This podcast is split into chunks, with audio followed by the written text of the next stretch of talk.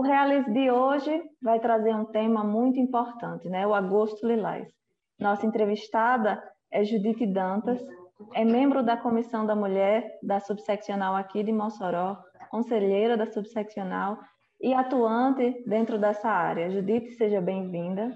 Queria agradecer Obrigada. por participar da Realismo Mulheres, né? É uma temática, geralmente a gente traz falando sobre a história das pessoas, trajetórias de vida, mas como o Agosto Lilás é um tema muito importante, a gente decidiu estar trabalhando essa pauta hoje e com uma pessoa como você, né, para estar tá discutindo esse tema.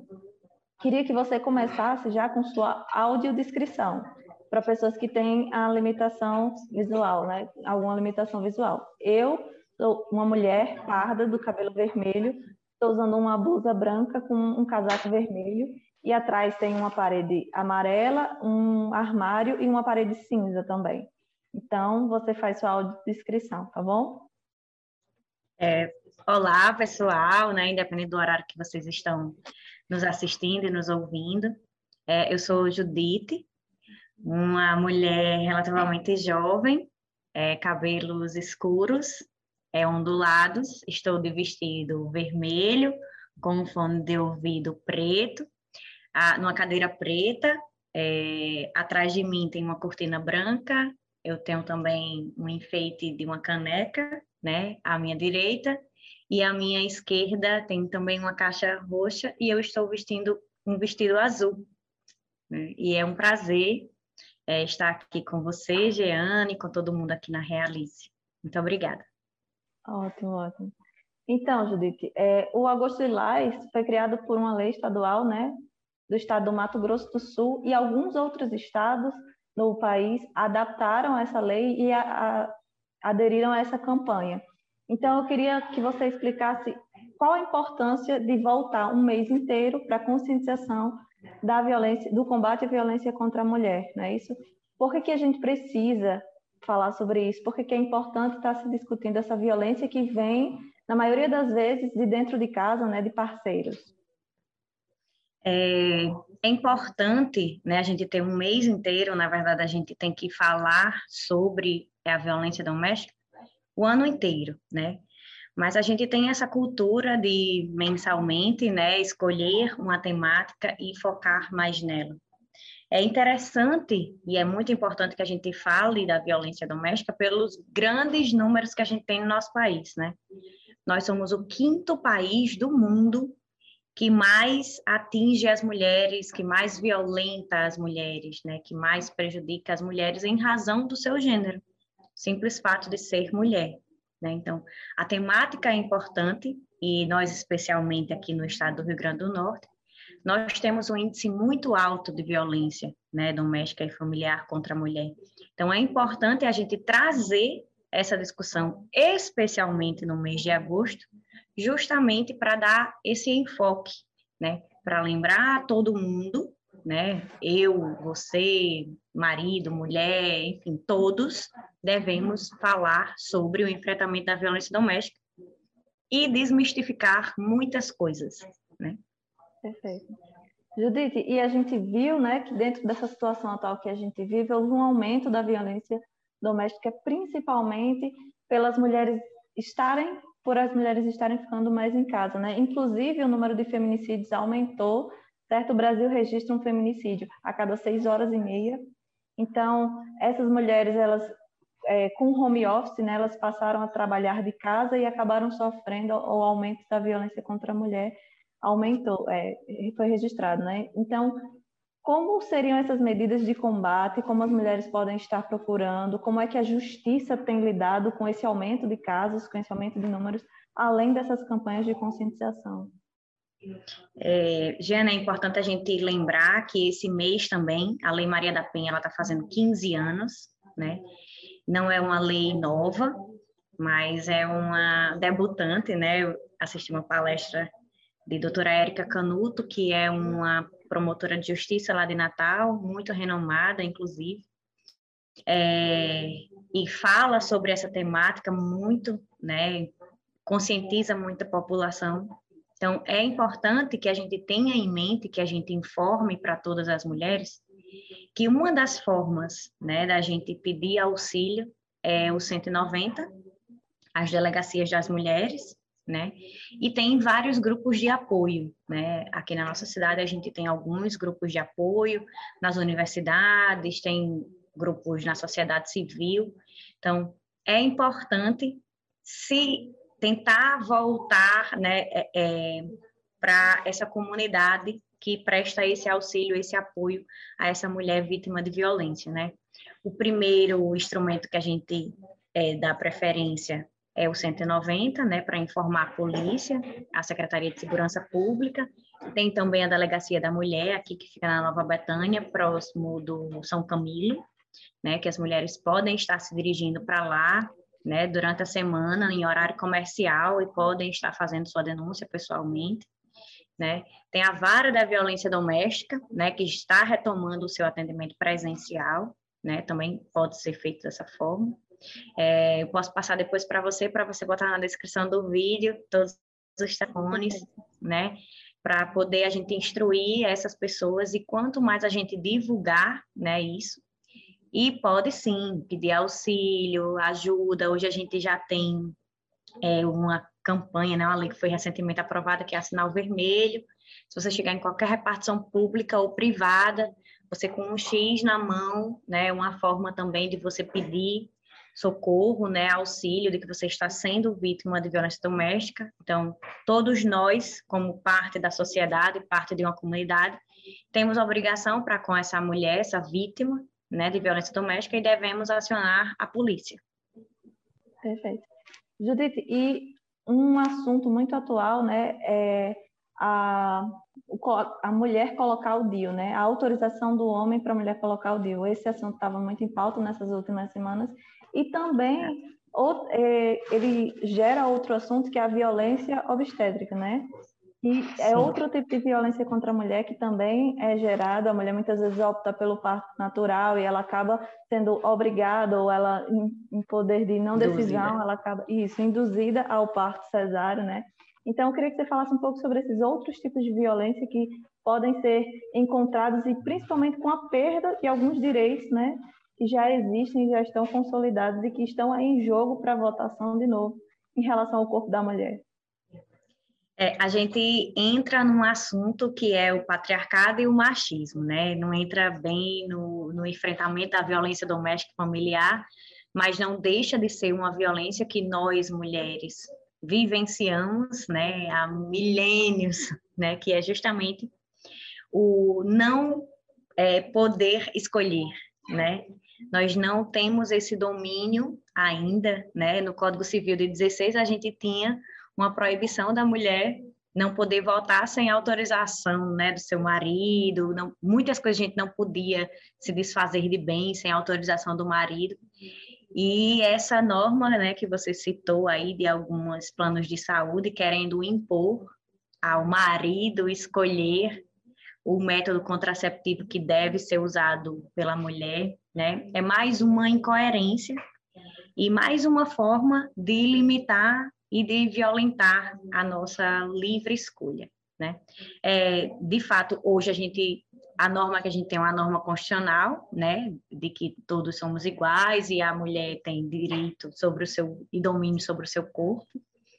Então, dá para ser questionada essa norma, ela é uma norma administrativa, então não tem uma lei né, que regulamente ela, que obrigue o plano de saúde é, como alguns dizem, né, é só mais uma forma de burocratizar e tolher o nosso direito e dificultar, né? Então, cabe a nós, cabe aos nossos maridos pleitear, né, nossos maridos e quem tem marido, né, que a gente não tem, né, Jane?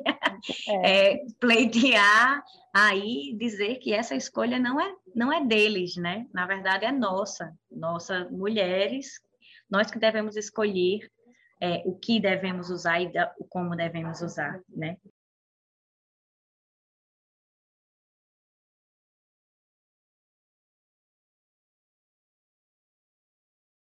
É, Judith, eu queria, dentro dessa área do, do direito, né, da, você, como é que você avalia o Poder Judiciário nesse combate?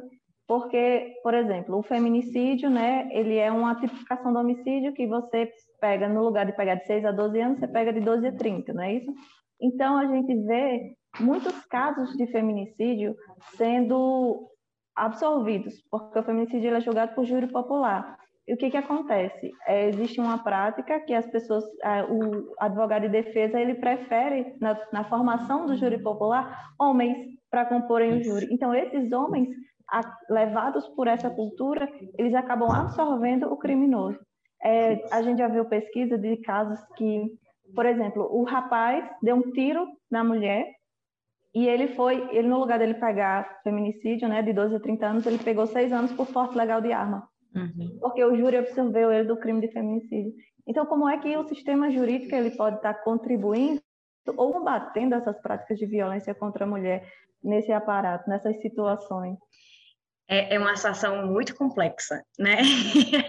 é uma situação muito complexa e é, vai de tudo converge para o Augusto Lilás, né?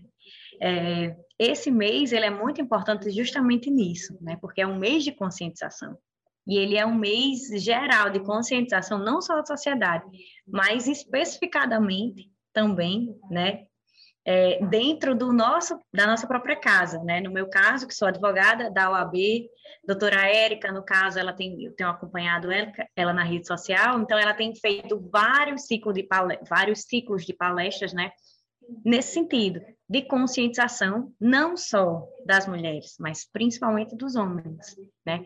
Porque, como a gente já falou anteriormente, é uma cultura que vem enraizado em nós, né? É uma coisa que a gente tem que partir da gente, é interno, né? Então, a OAB como instituição tem que fazer campanhas, o Poder Judiciário tem que fazer campanhas, tem que fazer palestras, né? É, o juiz na hora da escolha né, dos, dos jurados, uma, uma determinada igualdade, igualitária, né? Tem que ser igualitário o júri.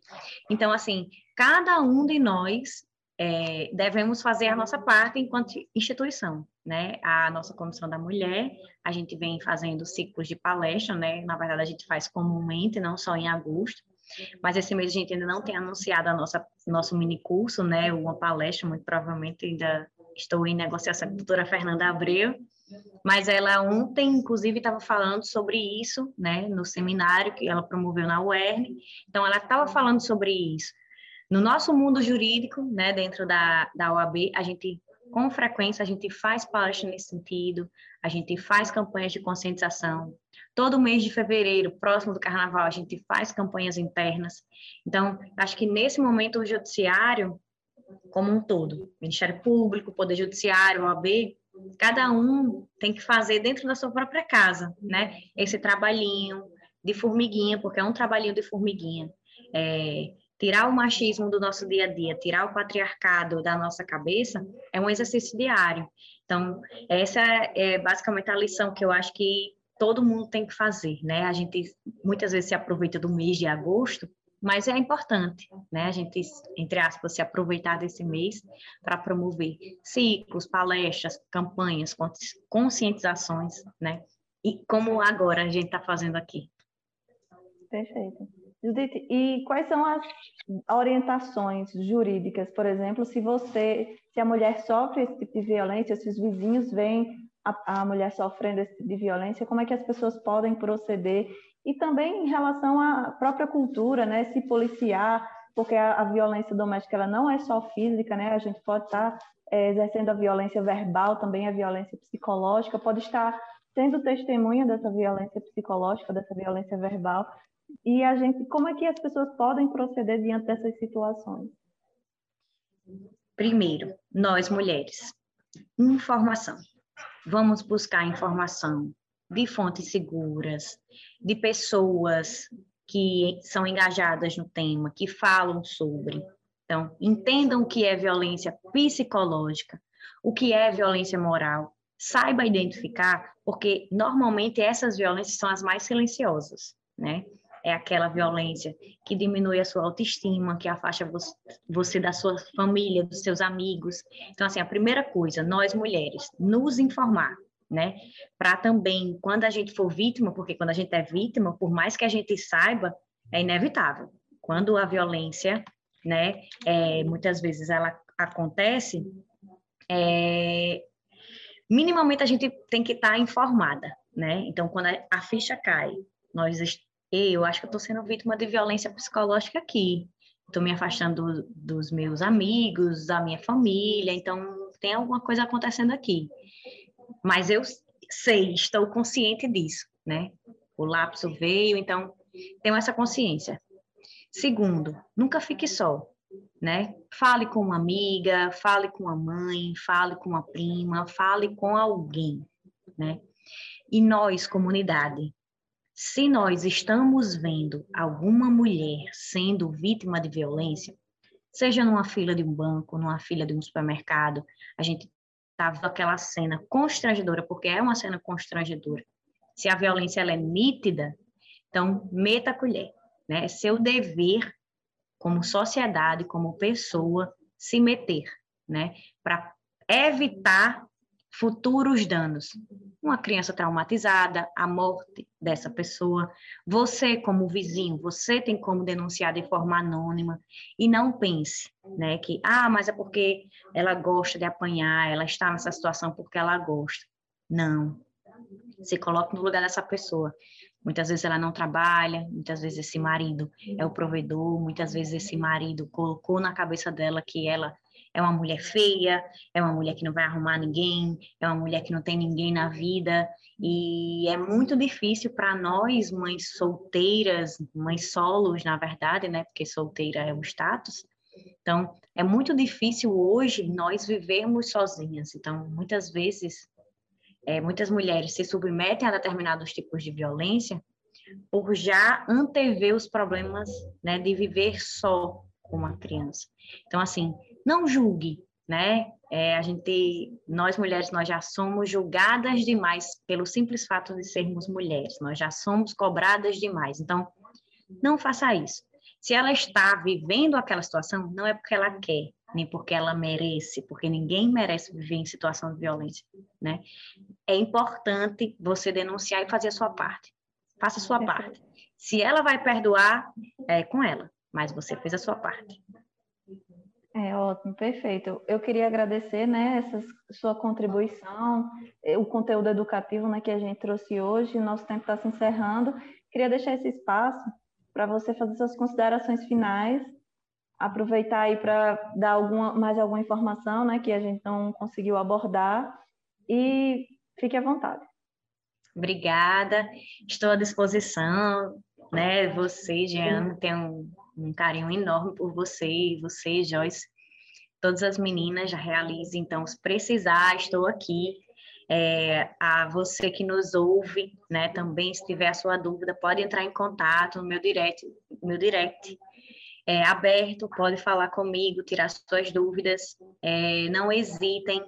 No Google você vai encontrar inúmeros grupos de apoio a mulheres, né? Às vezes a gente não, não tem aqui próximo, mas online hoje tem muita coisa online, né? Bota lá grupo de apoio à mulher, é, conscientização, alguma coisa nesse sentido no Google. Com certeza você vai achar alguém que vai lhe dar esse apoio, né? E o que precisar, depois eu passo para você, Giana, os números de contato para você botar para o pessoal entrar em contato com a Vara de Violência Doméstica, com a Delegacia da Mulher e também o 190. Muito Perfeito. obrigada. Nada, a gente que agradece. O Reais Mulheres, ele passa na nossa TV e também no canal no YouTube. Quem estiver assistindo aí pela TV, pode se inscrever nos nossos canais de divulgação, nas nossas redes sociais. E se ficou com alguma dúvida, pode comentar de, entrar em contato, que a gente pode estar tá repassando para a Judite, ou então tá passando as redes sociais dela. E quem está aí assistindo pelo canal no YouTube, pode deixar seu comentário aqui embaixo. Não esqueça de curtir, compartilhar com seus amigos, se inscrever no canal, né? E você fica agora com a empreendedora que enviou o seu vídeo para divulgar seu empreendimento, seu trabalho e seu serviço. Até o próximo programa. Oi, eu sou a Dinha e desde 2019 eu desenvolvo meu trabalho com bordado através da Bordadinha, que é a minha loja virtual aqui no Instagram.